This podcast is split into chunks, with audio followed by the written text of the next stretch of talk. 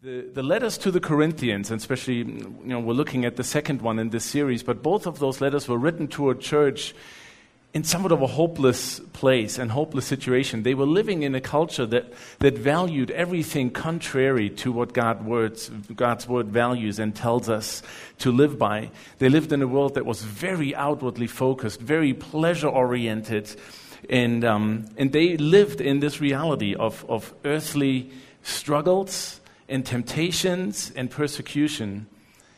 And Paul is trying to, to direct them with these letters to, to focus on the spiritual realities and the divine realities in their life in the midst of the world that they live in. That was really strikingly similar to the world that we live in. So let's read um, chapter four together, which is what we're looking at this morning in our message. Second Corinthians chapter four. Therefore, since through God's mercy we have this ministry, we do not lose heart. Let me just stop here real quick. This ministry he's referring to is what we talked about in the message two weeks ago. Last week we took a time out from the series to talk about missions. Two weeks ago we talked about the ministry of the Holy Spirit in our lives. And that's uh, what he's referring to here. Um, so that through God's mercy we have this ministry, the ministry of the Holy Spirit ministering to us, which is the reason that we do not lose heart. And then in verse two, rather we have renounced secret and shameful ways. We do not use deception, nor do we distort the word of God. On the contrary, by setting forth the truth plainly, we commend ourselves to every man's conscience in the sight of God. See, the Holy Spirit's ministry in us is, is Jesus in us. And Jesus says, I am the truth. And so having, having the Holy Spirit in us means we have the Spirit of truth, which, which means we live in truth. We don't use deception. We don't live in secret and shameful ways. In verse three, and even if our gospel is veiled, it is veiled to those who are perishing. The God of this age has blinded the minds of unbelievers so that they cannot see the light of the gospel of the glory of Christ, who is the image of God.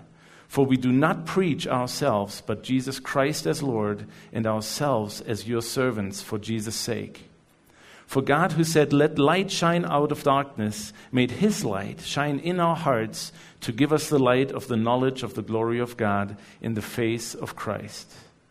But we have this treasure in jars of clay to to show that this all-surpassing power is from God and not from us. So this is a picture of us as, as Christ followers. We are the jars of clay. We are these fragile, broken vessels that have an incredible treasure in the Holy Spirit. And we'll go into that more um, in our message. But it's a great picture.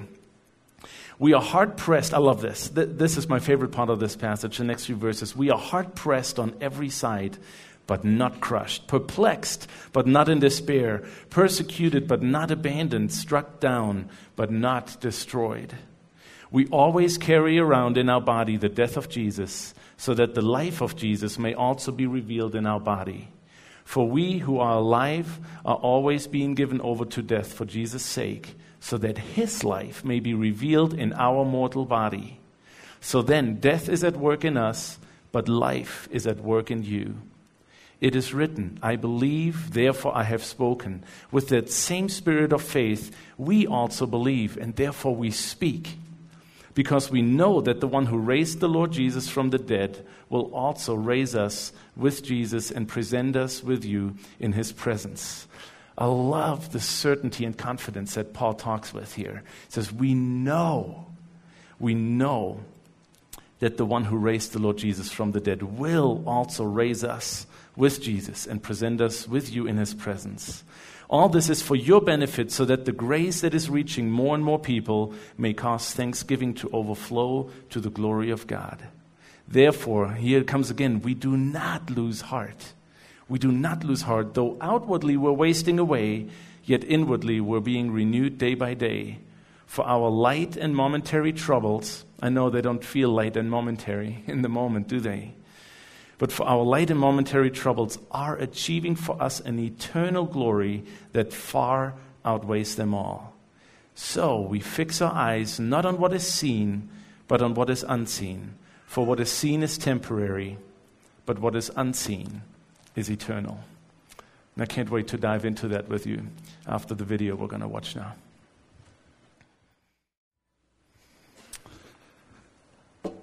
That's a powerful vid- video. All kinds of situations um, where people lose hope, dire situations. And, uh, you know, as humans, we have an incredible capacity to make it through certain things and situations, through hardship and, uh, and suffering. There's a lot of things we can live without, isn't there? We, we can actually live without shelter. You know, at our North Campus, we have a good number of people that actually do live without shelter. We can live with little clothing. You know, we can, we could probably even live without a car, huh? Some of us, be tough, but we can live without a lot of our possessions. Found the statistic, we can actually live, we can survive four to six weeks without food. Not that we would want that, but we could live four to six weeks without food. We could live two to ten days without water, depending on temperatures. But you and I could live for ten to two to ten days without any liquids. We could survive three to maybe five minutes without oxygen. We couldn't make it one minute without our cell phones, right? No. There's a lot of things we can do without for a certain amount of time. But the one thing we cannot live without, literally for one second, is hope. Because when you don't have hope anymore, then you lose your will to live. The reason you're breathing today is because you have hope. You might have little, but there's hope. That there is something else, that there is something better. Because when we don't, when we lose hope, when we lose heart, is really when we lose the capacity to live. When I was thinking about this, about losing hope and losing heart, I was thinking, you know, we can really only lose something. The very definition of losing something means you had it once, right? We can only lose what we once had. And there's a lot of things that we've had, that we've put our hopes in, that we've wrapped our hearts around, isn't there?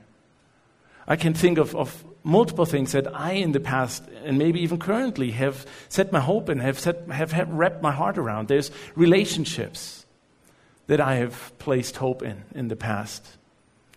I have, I have placed hope and wrapped my heart around finances in the past. Anybody with me on that? We wrap our hearts around belongings at times.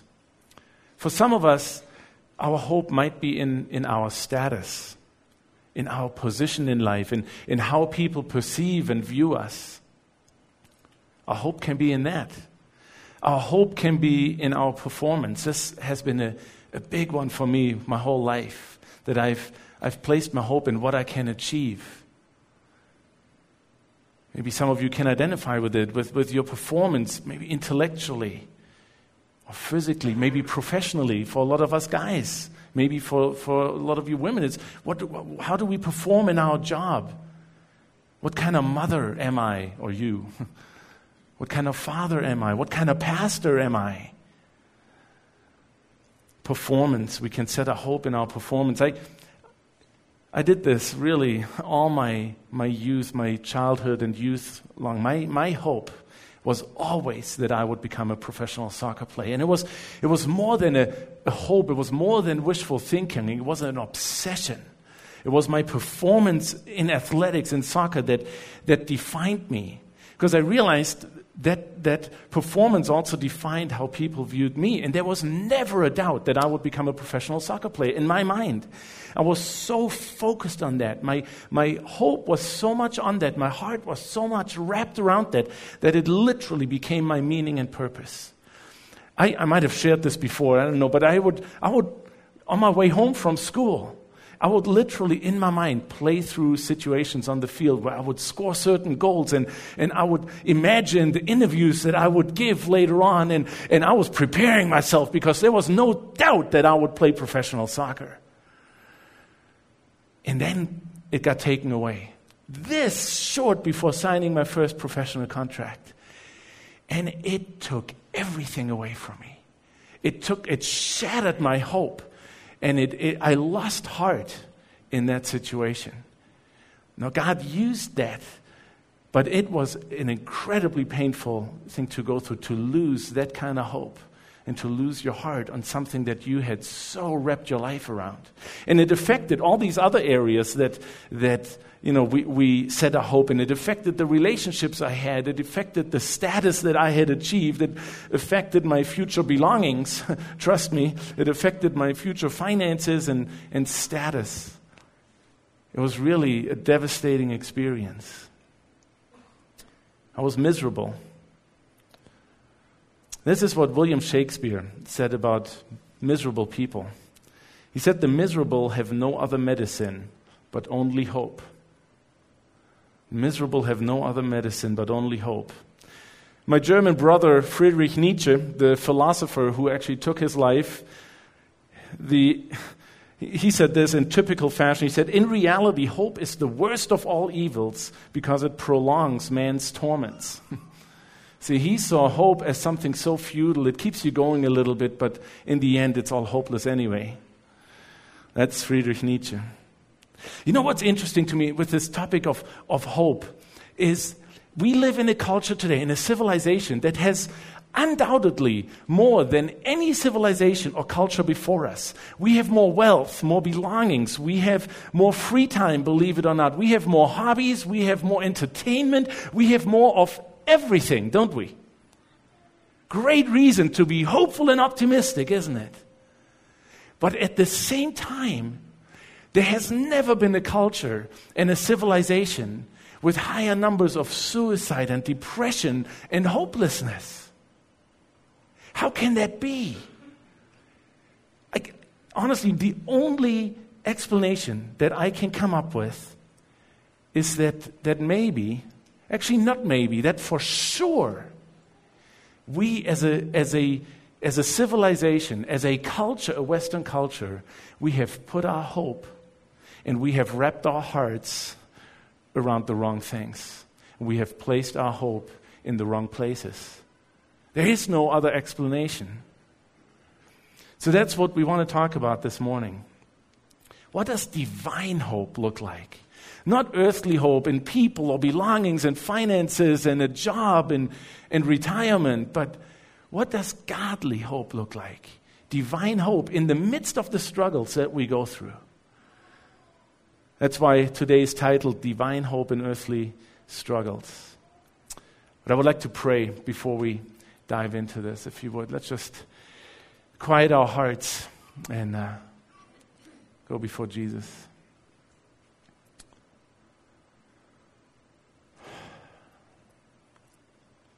Lord, it is so good to be in your presence.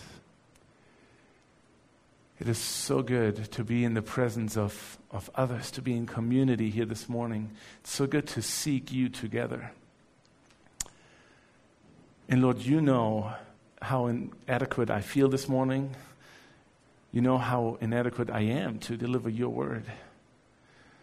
And I thank you that I don't have to do that, but that your Holy Spirit is here this morning, that you're present, and that we have your word, and that you've told us you will speak through your word. And that's what I pray for this morning. Lord, that you would take me out of the way, would take everything else out of the way, but that you would speak hope into our hearts this morning. And Lord, I want to pray for everyone here who, who came here this morning with hopelessness, who came here maybe despaired, beaten down. And Lord, I pray that you and your Holy Spirit would speak hope this morning. So I just want to submit to you and your leading, and thank you, Lord. In Jesus' name, amen. All right, so we're, we're just going to go through this passage, kind of verse by verse.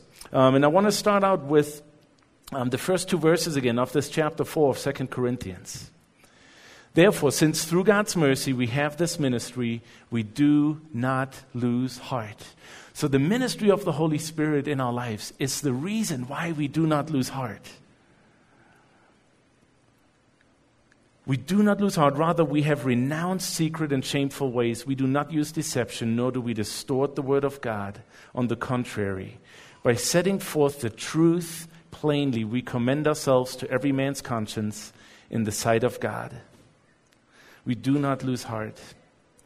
So the question really is this morning, in the light of, of situations that we doubtlessly all go through, I'm sure we've all encountered this, whether it's it is financial hardship or letdowns or losses or disease, we've all lost hope in something. We've all lost our heart at times. So the question is, how how spiritually, how do we not lose heart? How do we not lose hope? And I, I believe strongly that this passage gives us great answers to that and truths that we can draw out and, and plan in our lives.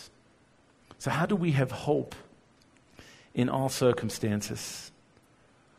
Let's read um, verses five through seven here in this chapter four. Paul says, "For we do not preach ourselves, but Jesus Christ as Lord, and ourselves as your servants for Jesus' sake. For God, who said, 'Let the light shine out of darkness,' made his light shine in our hearts to give us the light of the knowledge of the glory of God in the face of Christ. But we have this treasure in jars of clay to show that this all-surpassing power is from God and not from us." I think the first truth that we that jumps out at me in this passage right away here in verse five is that the only way to have hope in all circumstances and to not lose hope in any circumstances is if our hope is placed in nothing else but Jesus. If our hope is in nothing else but Jesus. Not in people. Paul says here, we do not preach ourselves, but as people, we're so prone to attach ourselves and attach hope to people, isn't it? Actually, in another place, Paul um, talks to, to one of the churches and says, don't, don't tell who you're, fo- you're following, Paul or Peter or Barnabas or whoever. It's not about us.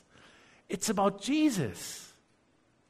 Even in our churches today, we're so prone to, to almost worship leaders in churches, and we follow this guy, and we follow that guy, and we, we put our hope in him and in him. And, and let's not put our hope in Dave Nelson. Let's not put our hope in Brad Olson or Dave Eltschalk or Christian Kocherscheid with that weird name. Our hope as a church, as K two, is in Jesus. Not in Paul and not in a person. Have you ever put your hope in a person? Have you ever really put your hope in a person? Maybe a partner. Maybe, I mean, a relationship partner. Maybe a business partner. Maybe even a politician. Maybe you've put your hope in an athlete before. I do that every fall with my South Carolina Gamecocks, you know. And I, I should have learned by now that they let me down every fall, but they do, you know. We, maybe you've put your hope in a parent in the past. You know, whoever, if you've ever put your hope really in a person and depended on them for your expectations, then I guarantee that we all have one thing in common, and that is that we've all been let down. We have all been let down. We've all lost hope in somebody. Maybe you've put your hope in uh, in your own wisdom in the past. Anybody with me on that? Anybody put their hope in their own understanding of the financial market and the real estate market, and, and you've you've you've put all of your eggs in a basket, and you've put your hope in that investment? Or you've put your hope in, in this real estate deal, or you've started a business and, and all your hope was in that? And then that let you down? You know, I I think we need to define hope, actually. You know what hope is? I looked it up in Webster's. So here's a German defining an English word for you. Hope is an expectation, a positive expectation that is centered in a person or thing. Okay, hope is a positive expectation in a person or thing that is centered in a person or thing. So when you place your hope in a person or in an outcome or in a thing, it becomes the center of your life. That's what really hope means, to set your heart on something. It becomes the center that you revolve around because you depend on it. Does that make sense? It centers your expectation on something. And, and that's quite frankly what happened with me in my hope of becoming a soccer player. It was the center of my life. No doubt. Did I go to church? Yes, I taught Sunday school, and, and that was all good. But the center of my life was my future as a soccer player. That's what everything revolved around. That was my hope, the center of my expectation. And that is why Paul is saying, don't put your hope in anything. Don't put your hope in me. Don't center your spiritual life around Paul the Apostle.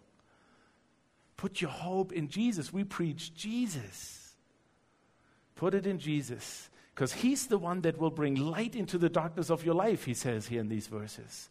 He's the one who is worth your hope. He's the one who is worth being at the center of your life. You know why? Because he's the only one that will not and cannot be taken away from you. See, we lose heart. This is important. If you're taking notes, write this down. We lose heart when our heart is wrapped up in things that can be lost. We lose heart when our heart is wrapped up in things that can be lost. We don't lose hope when our heart is wrapped up in things that cannot be lost. And that's Jesus. Everything and anything else can be taken away besides Jesus. That's why in another letter to the Philippians, Paul writes this. He says, but whatever was to my profit, I now consider loss for the sake of Christ. What is more, I consider everything a loss compared to the surpassing greatness of knowing Christ Jesus my Lord, for whose sake I have lost all things. I consider them rubbish that I may gain Christ. The word rubbish here is actually the word used for um dung. It's, I mean, it's it's a really ugly word. He considers everything besides Jesus rubbish compared to him.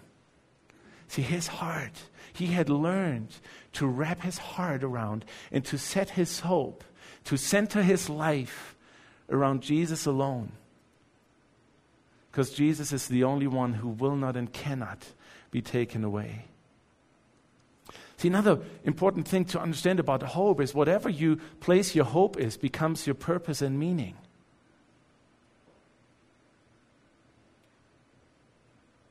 And and what we see described here in these verses in, in, in Corinthians chapter four, Second Corinthians four, is, is the reason why we do as a church what we do.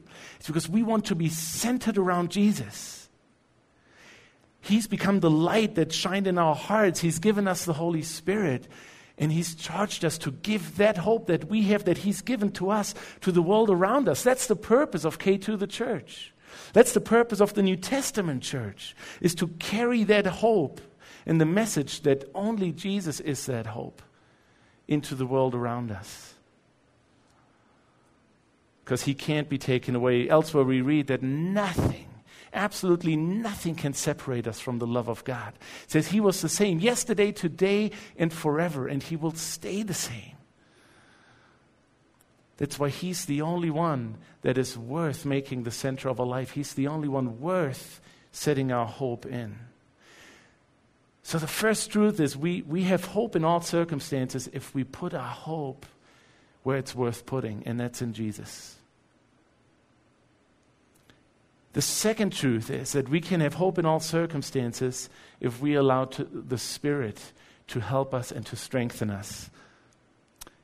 In, in the first chapter of Second Corinthians, several weeks ago when we started this message, and I don't know who spoke down here, maybe it was you, Brad, I know it was Dave up north, he talked about us being sealed by the Holy Spirit. In chapter one, verse twenty-two, it says that God put his seal of ownership on us. Through the Holy Spirit.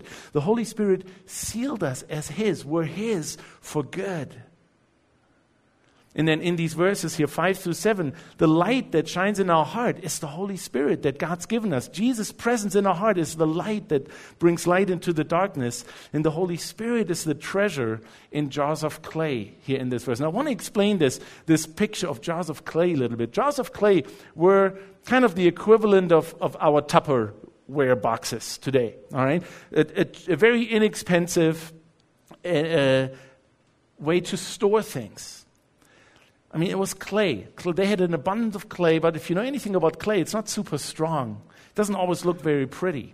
And so what they would do in those times, they would put their most treasured possessions into this this not very valuable, sturdy jar of clay, because the thinking was nobody would suspect something this this valuable in a jar of clay. I mean, this ugly, rugged, cracked pot of, of, of clay. And that's the picture that is used here for, for Jesus' presence, for the Holy Spirit in our lives. Seriously, who would suspect and expect the presence of the Holy God, the creator of the universe, His Spirit, His presence in me? In me and in you? Now, granted, some of us are prettier than others, but we're still just human, fragile vessels. Jars of clay that crack, that get old. And we carry the presence of God in our lives, the treasure in jars of clay. That's the Holy Spirit. And it's He who is the all-surpassing power in our lives that comes from God. See, looking at me, if you, if God works through me, then we know it can't be me. That's why this jars of clay, I mean, God's presence, it can't be the pot. It's the treasure inside. See, I know I can't speak truth into your life. So if this morning truth is spoken into your heart, we know it's through the power of the Holy Spirit, not me. And that's true for all of us. We are the jars of clay with an invaluable treasure that we carry in the Holy Spirit, who gives us this all-surpassing power to have hope in the midst of struggles. It's not us just pulling ourselves out and, and pulling ourselves together.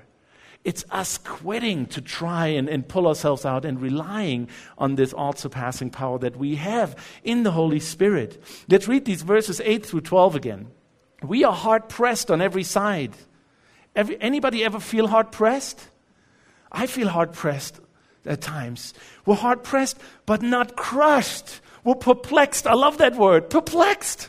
We're confused. We're we're I, we don't know what's going on. I'm anybody ever perplexed? We're perplexed, but not in despair. We're persecuted, but not abandoned. Struck down, but not destroyed. Why? Not because we're strong and we're great and we're good. It's because we have this treasure in jars of clay. We have the all-surpassing power of the Holy Spirit that keeps us from being. being crushed, keeps us from despairing, keeps us from being abandoned and from being destroyed. We always carry around in our body the death of Jesus so that the life of Jesus may also be revealed in our body. For we who are alive are always being given over to death for Jesus' sake so that His life may be revealed in our mortal body. So then death is at work in us, but life is at work in you. Not crushed, not in despair, not abandoned. What does that describe? That describes hope. That describes hope. There is hope for you and for me. And why is there hope? It's very clear here. The reason for hope is because Jesus died. There had to be death. And the second part of that is Jesus is alive. See, His death gave us hope because there is forgiveness. And His life gives us hope because we know there's more than just this. And His life gives us the Holy Spirit who gives us the strength to carry on. In another letter to the Galatians, Paul writes in verse um, chapter two, verse twenty, I have been crucified with Christ and I no longer live, but Christ lives in me. See, that's what it's talking about. We always carry around in our body the death of Christ. Part of, of receiving the Holy Spirit is what he describes here in Galatians, is us giving up our life, surrendering our life to Jesus. And so that's why he says, death in my life, Paul says, my surrender to Jesus is part of bringing you life. See, by us surrendering our lives to Jesus, we have the capacity through His presence in us to bring life into other people, to bring hope into the lives of people around us. Another great truth in connection with that is if you cannot lose your heart if you've already given away your life. Did you catch that? You can't lose your heart if you've already given away your life. If you've said, Jesus, take my life, it's all yours. By doing that, you have placed your hope in him. You have given your heart to Jesus, which means you can't lose it anymore because it's already his. Jesus says in Matthew sixteen, he says, if anyone would come after me, he must deny himself and take up his cross and follow me. For whoever wants to save his life will lose it, but whoever loses his life for me will find it. See, that's the aroma that, that Dave talked about a few weeks ago. The aroma of Christ is a life surrendered to him, given to Jesus and then used by him, filled with the Holy Spirit, that becomes so evident to people around you. See, we can have hope in all circumstances, in every life situation, if our hope is in Jesus, if our life has been surrendered and given to him, and if we rely on the Holy Spirit, his all-surpassing power in our lives to carry us through these times. That's, by the way, why the Holy Spirit is called the Comforter, because he comforts us in those times. He gives us hope when we don't have any. And then the third truth that brings hope into our lives that Paul talks about here is that we know that we have a future with the Father. And see, this is here is where the where the Trinity comes in. We We put our hope in Jesus, we rely on the Holy Spirit, and we have a future with the Father. Let's have a look at verses thirteen through fifteen in Second Corinthians four. Paul says, it is written, I believe, therefore I have spoken. With that same spirit of faith we also believe and therefore speak, because we know that the one who raised the Lord Jesus from the dead will also raise us with Jesus and present us with you in his presence. All this is for your benefit, so that the grace that is reaching more and more people may cause thanksgiving to overflow for the glory of God. See, we know, we can know that we have a future with the Father. The question is, do we really believe that? Sure, we can say all the right things, can't we? I've learned to say the right thing since I was five years old. Grew up in church all my life. I had the right pat answer for you on the drop of a hat, anytime. Wake me up at night. We can say all the right things. Do we really believe it? Do you really believe that you have an eternal future in God's presence? Now, you know, for all, for a lot of us, it's really abstract, isn't it? You know, my, my son Casey recently told me, said, Dad, I don't know if I want that. Just church for eternity? And I said, oh, it won't be like K two, don't worry. I won't be speaking forever. But, you know, I think we have a really wrong concept of, of eternity with the Father. And I don't know if we have the time to, I just want to share a few thoughts about that. We don't, and I think next week, actually, we'll have time to go into this in a little bit more detail. We will be raised again, all right? Who do you know that's already been raised from the dead? Jesus, right? Did he go straight onto a cloud and play a harp?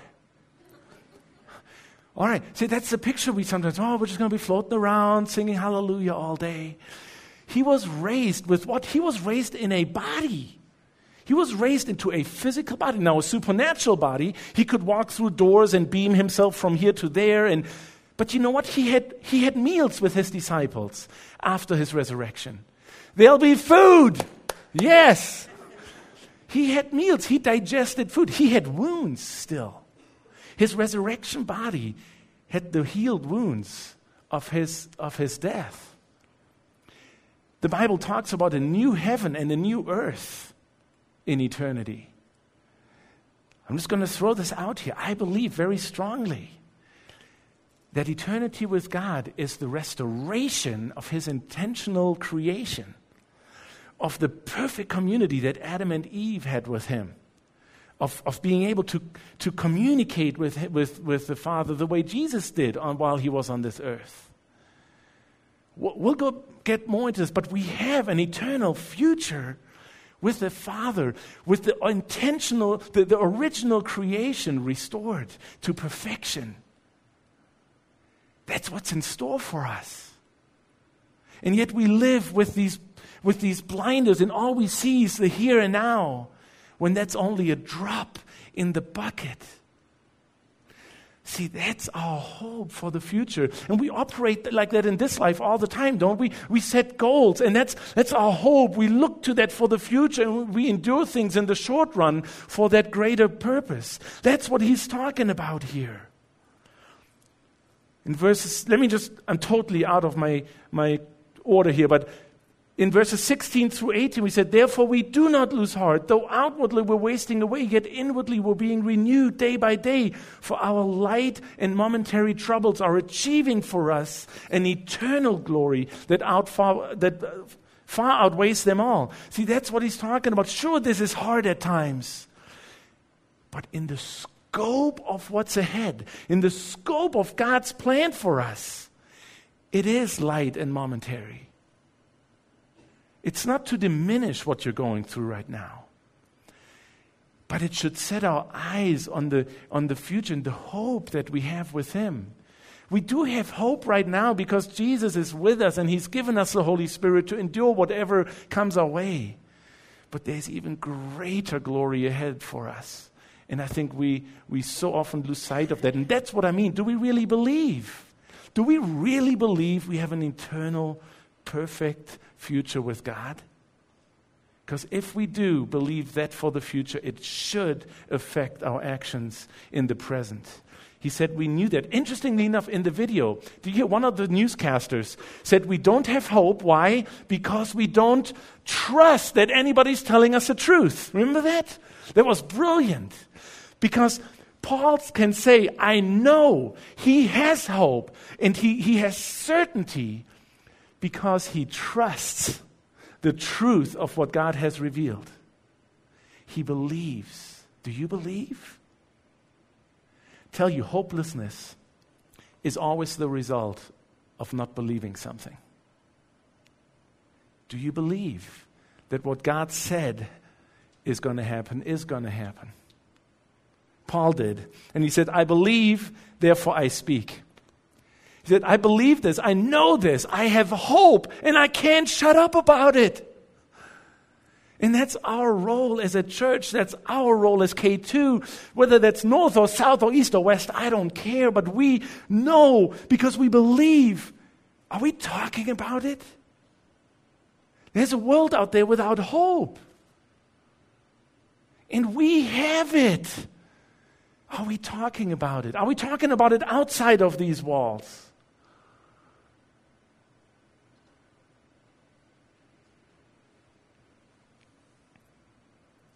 We need to talk about it, because only if we talk about it can others experience the hope that you and I already have.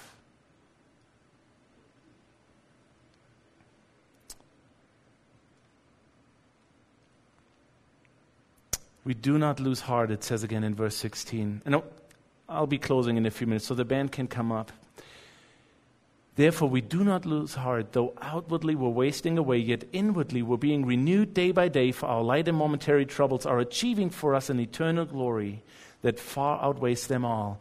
So here's the deal. So we fix our eyes not on what is seen, but on what is unseen. For what is seen is temporary, but what is unseen is eternal. So what does it say? Why are we not losing heart? It's because we're being renewed day by day. There is a renewal process that takes place, even though our outward bodies are wasting away. And if you're thirty or older, you know that's happening. It's happening. You know, I'm not as fast as I used to be. I'm not as strong as I used to be. I mean, we're wasting. Let's just, it's happening. It's obvious. But inwardly, we're being renewed, we're getting younger and younger, and our soul is getting refreshed and stronger. Anybody seen the, the curious case of Benjamin Button? Yeah, where he, was it Brad Pitt, I think, where he was born old and he just got younger and younger and younger, and everybody else got older and older. That's kind of what's happening. Our body is getting older and older, but our spirit's getting younger and younger and stronger. And, and it's the curious case of Jesus living in you through the Holy Spirit. It is. See, at some point, you're getting, or your body's getting older, and our bodies will die eventually. But your spirit will just get younger and younger and outlive your body eternally. That's our hope. And then it says, we fix our eyes on what is unseen. We fix our eyes on what is eternal. It's important to, to know where you're going, isn't it? I read about these um, channel swimmers, these crazy people who swim from England to France or the other way around, I don't know. I'd rather go from France to England personally, but don't tell my wife, she's French. So, so they swim, I think it's about thirty kilometers or something. And a lot of them quit. Not because they don't have the strength or the training to do it. You know why most of them quit? And most of them quit within like a mile of the coast. You know why? Because so often fog comes in and they cannot see the shoreline. And they lose hope that they can get there. That's why most of the channel swimmers quit. I recently did my first triathlon three weeks ago. And the last transition from biking to running was brutal. You know, you swim, you bike, you run, right? So I got off the bike, and I had done a lot of training. I had gotten in shape, and I, I knew I knew physically I could do it, but the transition was so hard. I couldn't feel my legs. It was just, and I was, ru- I was running still, and I thought, there's no way you're going to finish this. There is no way you're going to finish this, Christian. You, just, you might just, well, walk right now. And then I started picturing the finish line, because I knew I had some friends waiting there, so maybe pride was involved a little bit in this, but but I started picturing the finish line. I said, no, I want to run over there. I want to finish this. And then the other picture was my first In-N-Out Burger in three months after that. So what I did, I focused on what was ahead of me. I focused on the goal and on the prize. And I'll tell you, it did the trick for me. And I finished it, and I've, I felt renewed and strengthened, and I and I finished the end, and I finished strong. That's the same principle here. Keep your eyes fixed on Jesus. Because if we keep fixing our eyes on him, keep your eyes on the prize, and he will keep you going. And you have the Holy Spirit and with the all-surpassing power in you. You have a treasure in jars of clay. You have God's strength at your disposal. And so I just want to want to challenge you with this today. I would just ask you to check your own hearts. Sit before Jesus today and say, God, reveal to me where I have placed my hope in anything but you. Show me where I haven't relied on, on your Holy Spirit, on your strength to get me through. Show me where I have sinned by relying on me or others. Show me where I have put something else in the center of my life other than you. He will reveal that to you, and then bring it to him. Confess and repent and put him back where he belongs, in the center. In the center of your life, in the center of your hope. And then keep your heart wrapped around him. Because if your heart is wrapped around him, you cannot lose it. Because you cannot lose him. So in closing, I want to share this one verse with you, which perfectly wraps up this message, I think. And maybe I should have just read this verse and walked off this stage. But here it is. It's Romans fifteen thirteen. May the God of hope fill you with all joy and peace as you trust him, so that you may overflow with hope by the power of the Holy Spirit. Amen.